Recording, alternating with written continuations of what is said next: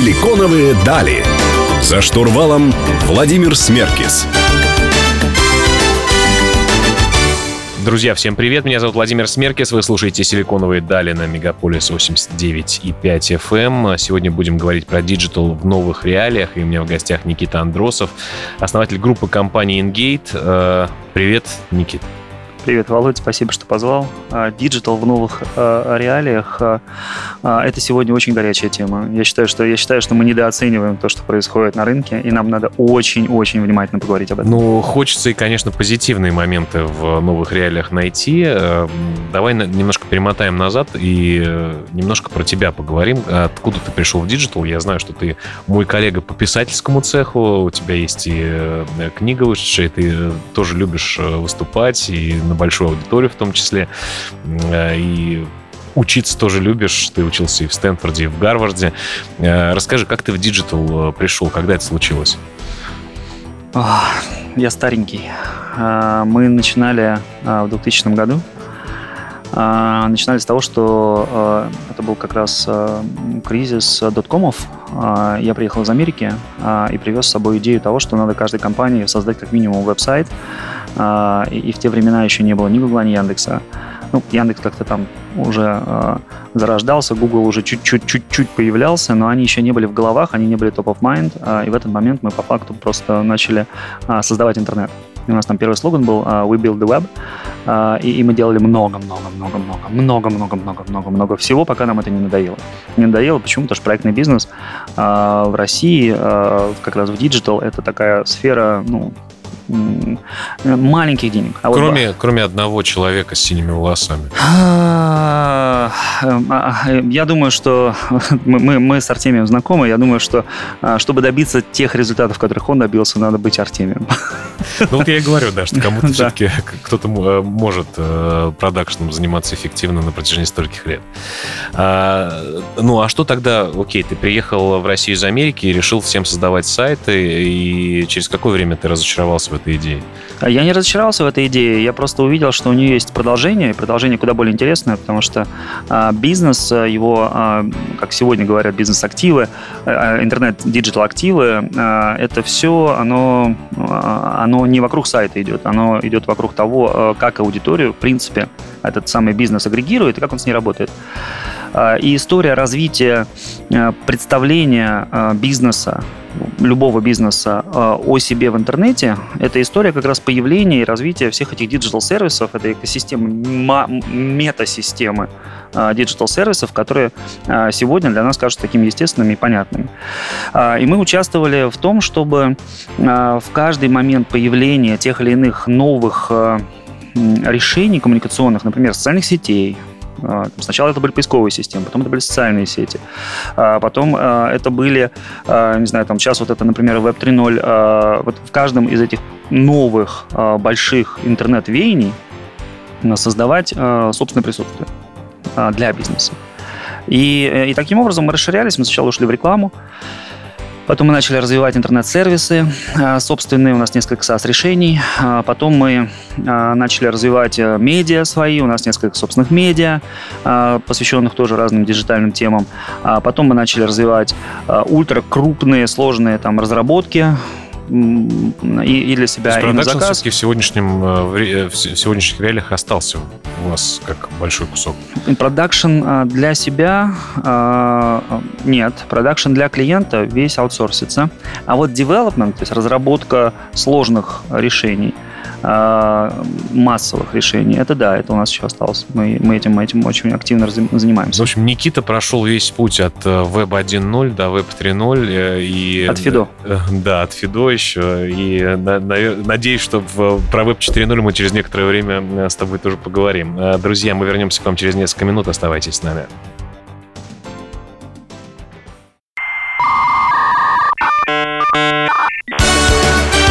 «Силиконовые дали». За штурвалом Владимир Смеркис.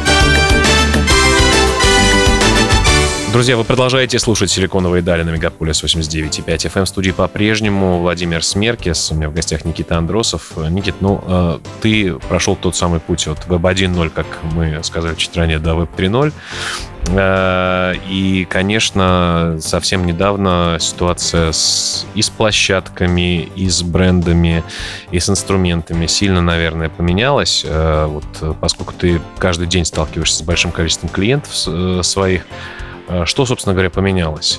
Каким образом сейчас бизнесы, цифровые и нецифровые, могут существовать и развиваться в России? Много вопросов в одном. Наверное, начнем с того, что поменялось. 24.02 произошел фактически моментальный слом экосистемы, которую строили на протяжении последних 20 лет.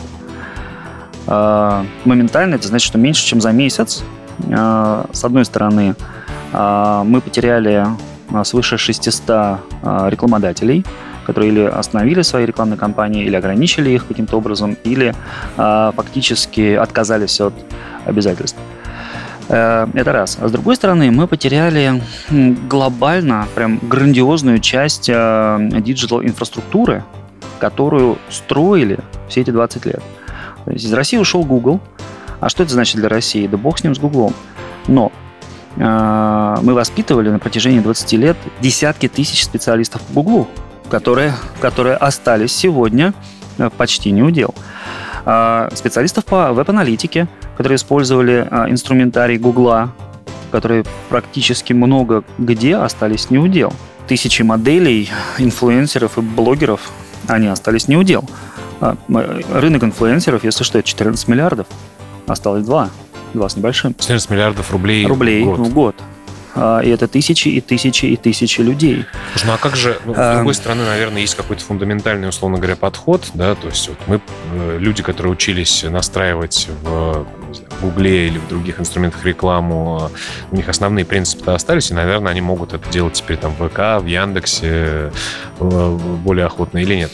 Во-первых, давайте примерно так это разложим. Хороший слесарь не обязательно хороший строитель. Хотя вроде бы рядом, да? Они как бы в одном участвуют обычно в проекте, слесарь сантехник, если брать, да, но они все-таки немножко разные специальности несут. Это первое. Второе. Если у тебя было на рынке 10 тысяч специалистов, они делились условно, 2 тысячи занимаются Гуглом, 500 Spotify, еще какое-то количество занимаются теми платформами, которые составляют глобальную экосистему, которые остались, то те, которые раньше этим занимались, продолжают этим заниматься. Это не значит, что вдруг внезапно образовался рынок для тех, кто прибежал и начал помогать делать то, что эти ребята и так делают. Нет, он не образовался, потому что эти ребята и так профессионально, они этим и так занимаются, у них и так есть работа. А новой-то не возникло среды, в которой можно было бы взять и влить еще 10 тысяч специалистов. Нет, рынок не способен быть таким быстро резиновым, чтобы вот прям взять и мгновенно в моменте адаптировать и адсорбировать такое количество людей. Нет. Поэтому, когда мы смотрим на ситуацию на диджитал-рынке сегодня, то... Давайте будем честны. Все вот мы такие рекламщики, диджитальщики, мы же ребята очень далекие от земных проблем. Мы креативный класс, мы придумываем, программки пишем, продвигаем что-то такое, настраиваем всякие разные эти инструментики. Это такая няшная, нежная среда, которая не может взять и в один день просто сказать, а чем же мне заниматься-то, если я всю жизнь была инфлюенсером, 6 лет я только этим занимался, у меня миллион человек. Чем заниматься? Возьмите меня, пожалуйста, куда-нибудь. Слушай, тебе не кажется, что это тема понятно, что шок произошел в марте 2022 года, и появилось у всех, у брендов, у компаний, у блогеров, инфлюенсеров чувство неопределенности. И вот со временем эта неопределенность вроде как подходит, и люди начинают нащупывать землю под ногами, и это к чему-то все-таки продуктивному поведет. Об этом предлагаю поговорить в следующем блоке. Попробуем. Друзья, оставайтесь с нами, вернемся совсем скоро.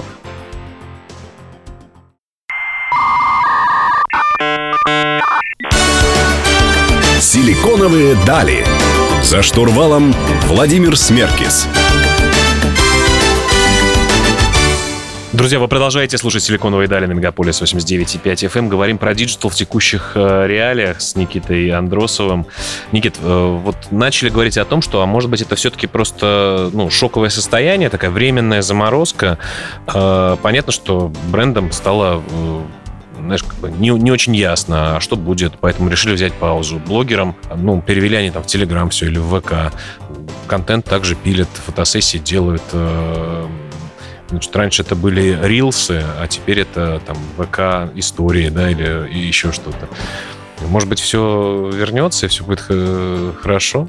Во-первых, цифровая инфраструктура, она все-таки не гомогенная. RuTube — это не YouTube. Просто потому, что там совершенно разная и механика, и никогда RuTube не станет YouTube, потому что он локализован. Все-таки YouTube, он глобален. И так далее, и так далее. Каждая технология и каждое платформенное решение, она обладает своими особенными качествами, которые нельзя повторить. Яндекс — это не Google. Уж поверьте, ребят, я эксперт в этой теме. Это разные решения.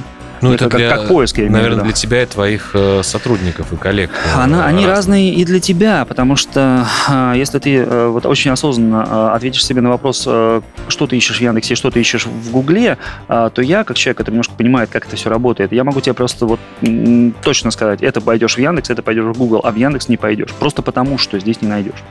Это так. И когда компании развиваются параллельно, Яндекс и Google на примере, будем говорить, они развивались параллельно, они же пытаются выстроить в этой параллели какие-то свои особенности. И эти особенности не так просто повторить, они не мгновенно повторяются. Это раз. Два, аудитория, она, все-таки тоже не представляет из себя такой гибкости, о которой ты говоришь. Если девочка 6 лет занималась тем, что она фоткала себя в Инстаграме, так она же все эти 6 лет не занималась программированием. И стать программисткой, а спрос на программистов сейчас космический просто, ей за ближайшее короткое время не светит. И мы понимаем, почему. Это слишком большой разворот. А продолжать свою активную деятельность, просто на этом примере, активная деятельность в ВК зачастую не имеет смысла. Почему же? В Инстаграме уже миллион подписчиков, а в ВК нет никого. И перевести их так просто, мигрировать так просто. Это задача нетривиальная, и она не быстрая. И она, скорее всего, не случится. Но у нее, тем не менее, есть фора перед теми, у кого 100 человек подписчиков, нет?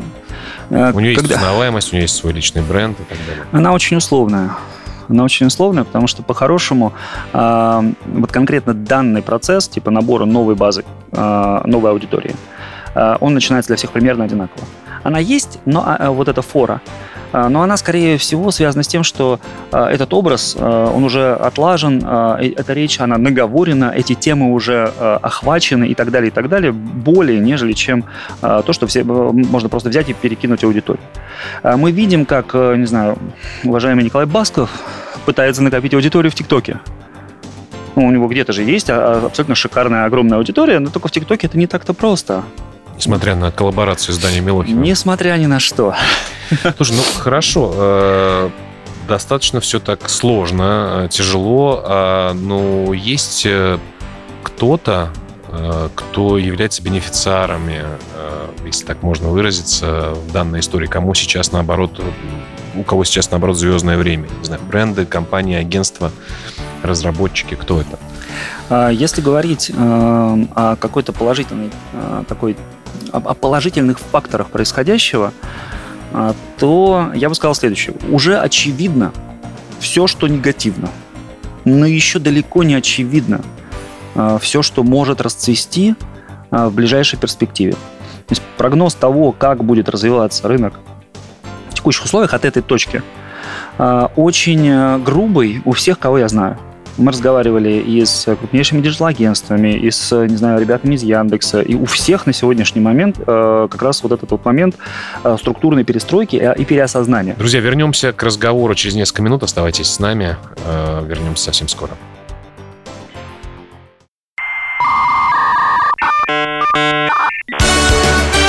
«Силиконовые дали». За штурвалом Владимир Смеркис. Друзья, вы продолжаете слушать «Силиконовые дали» на Мегаполис 89,5 FM. Говорим с Никитой Андросовым о том, кому все-таки совсем плохо, а кому чуть-чуть получше с тем, что произошло в диджитал-среде. Никит, хорошо, чьи-то домики остались. Что делать сейчас для того, чтобы совсем не терять надежду?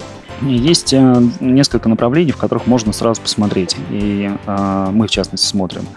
В рамках Ingate есть агентский бизнес, это крупный бизнес, мы обслуживаем совершенно различные бренды в разных сегментах, от фармы до стройки и так далее, и так далее, и так далее.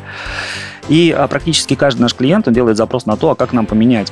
У нас 40% рекламного бюджета сегодня не аллоцировано ни на какие каналы, потому что их просто аналогичных нет.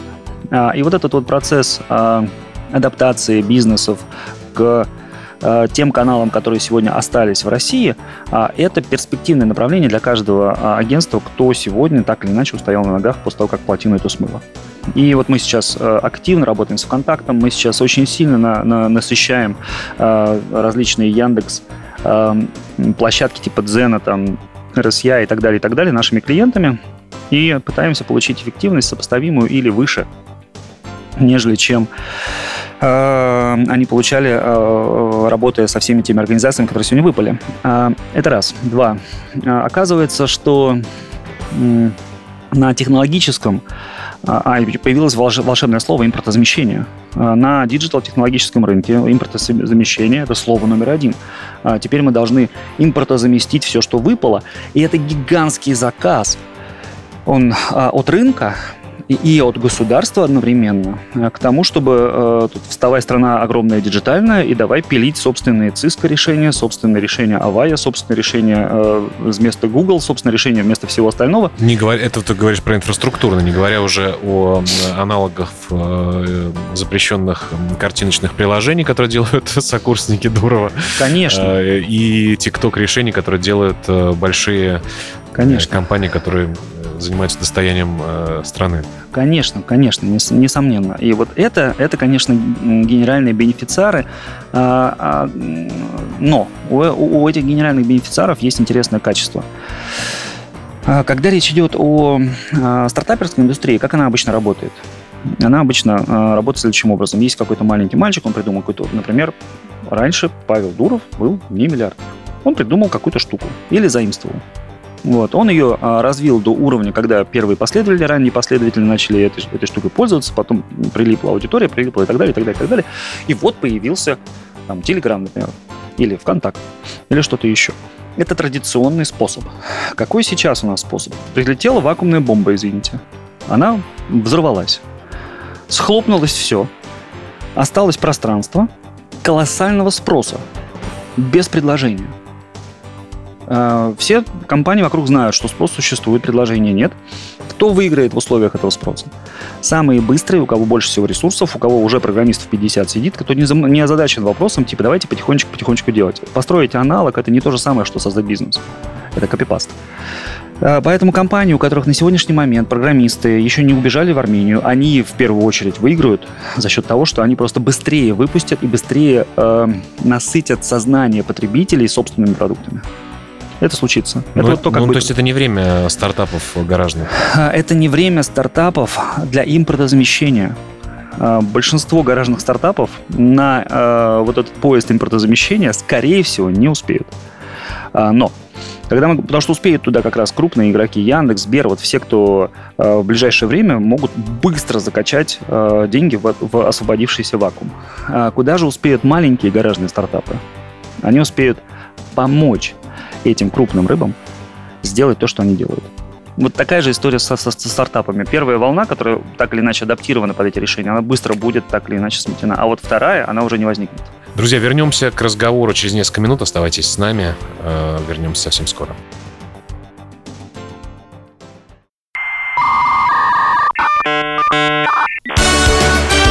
Силиконовые дали. За штурвалом Владимир Смеркис. Друзья, вы продолжаете слушать «Силиконовые дали» на Мегаполис 89 и 5 FM. В студии Владимир Смеркис. Сегодня говорю с Никитой Андросовым из Ingate про то, что происходит с российским диджиталом в текущих реалиях. Никита, хотел поговорить про маркетинг, потому что я прекрасно понимаю, что есть, условно говоря, там агентство недвижимости или мебельная фабрика, или куча бизнесов, которые совершенно прошли этап цифровой трансформации и ждут. Агентство недвижимости ждет 100 лидов в день для того, чтобы их менеджеры были загружены, продавали или сдавали в аренду квартиры. Мебельная фабрика ждет еще чего-то. И получается, площадки, которые отрубились, им этот трафик не дают, и у них, наверное, тоже дела не супер хорошо. Вот что они сейчас делают и что им правильно делать, с твоей точки зрения, в диджитал-среде для того, чтобы сохранять тот самый спрос и объем работ, загрузку для своих бизнесов совершенно разных? Начнем с того, что разные бизнесы имеют разную степень зависимости от цифровых каналов. Раз. Два. Каждый бизнес учитывает в структуре своей экономики, юнит-экономики, стоимость привлечения клиента. И от стоимости привлечения клиента для многих бизнесов радикально зависит и себестоимость, и спрос, и предложение, как следствие. Три. В условиях, когда 40% рынка вдруг внезапно исключили из стоимости привлечения клиента или каким-то образом на нее повлияли. Конечно же, и мебельные компании, и компании по производству, по продаже недвижимости, и компании по продаже оборудования. Все как один оказались в одной и той же ситуации. Нужно пересматривать юнит-экономику. Поэтому практически каждый бизнес сегодня примерно в следующих условиях. Есть у меня где-то 60% более-менее устоявшихся каналов, которые, представим себе, опять же, плотину смыло, вода-то куда-то должна деться. Вот она прошла, все положила, что можно, там что-то вокруг осталось, типа Яндекса, и там можно работать. Она куда-то должна деться, а вот она куда-то делась, какой-то там она слилась в речку или озеро какое-то образовалось, какая-то затопленная территория. Вот в этой затопленной территории оказалась какая-то рыба. Ее надо теперь поймать.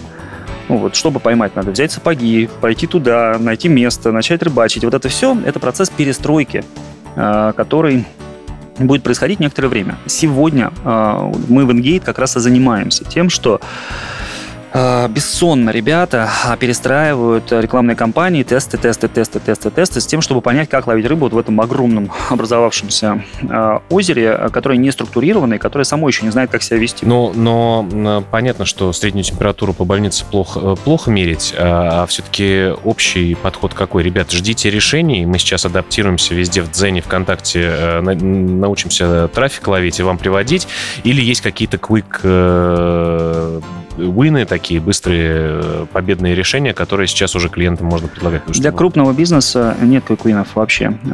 Средний и маленький бизнес, они могут находить какие-то отдельно взятые моментальные решения, которые вдруг внезапно сработали. То есть закупали в картиночном приложении, теперь закупаем в Телеграме. Например, да. Или они нашли группу, куда сразу перелились какие-нибудь там товарищи, которые исключительно занимались покупкой вот таких штук.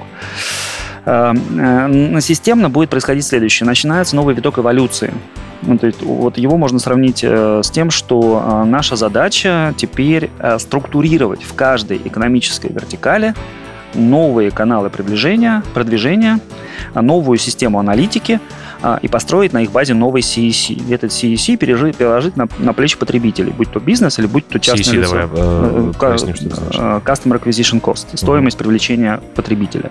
Весь маркетинг – это система, работающая на то, чтобы сделать стоимость привлечения потребителя известной цифрой раз и минимизировать ее два. И чтобы задачи. Она как минимум была ниже, чем LTV клиента. То есть... Да, желательно, абсолютно верно. Но главное, чтобы она была известна. Фишка в том, что кроме того, что мы потеряли эти все каналы, мы же потеряли вместе с ними и систему аналитики.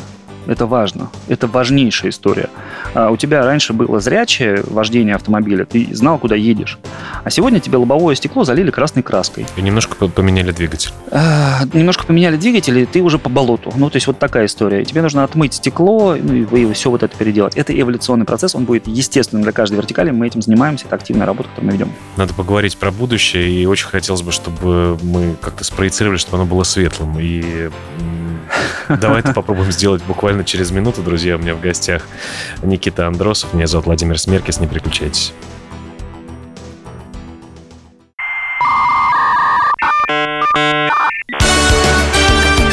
Силиконовые дали. За штурвалом Владимир Смеркис.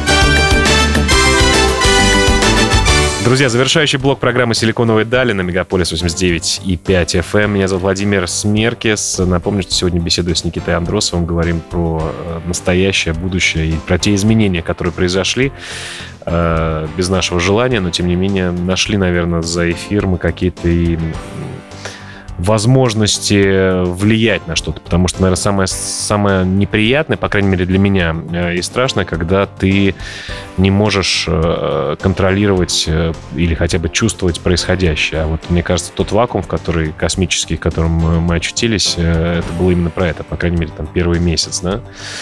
Обычно мы говорим про будущее, вот в завершающих блоках, но, как показал, собственно говоря, март, далеко планировать тяжело. Но все же, как ты видишь развитие ситуации, то есть много поговорили про больших игроков, которые должны по-хорошему заливать и, в принципе, занимаются тем, что заливают деньгами сейчас разработки и импорт, да, заместительные технологии. И про стартапы, и про девочек, которые фотографировали себя в картиночном приложении. Вот как ты видишь будущее? Куда мы придем? Я не знаю, по крайней мере, хотя бы в этом году. Очень трудно из этой точки говорить определенно про будущее. Есть однозначно те направления, которые будут развиваться с некоторой динамикой, которую пока трудно оценить. Ну, например, в диджитале мы точно будем видеть улучшение российской инфраструктуры в течение ближайших нескольких лет. Это будет однозначно так, и вся вот наша большая среда, она нацелена на это.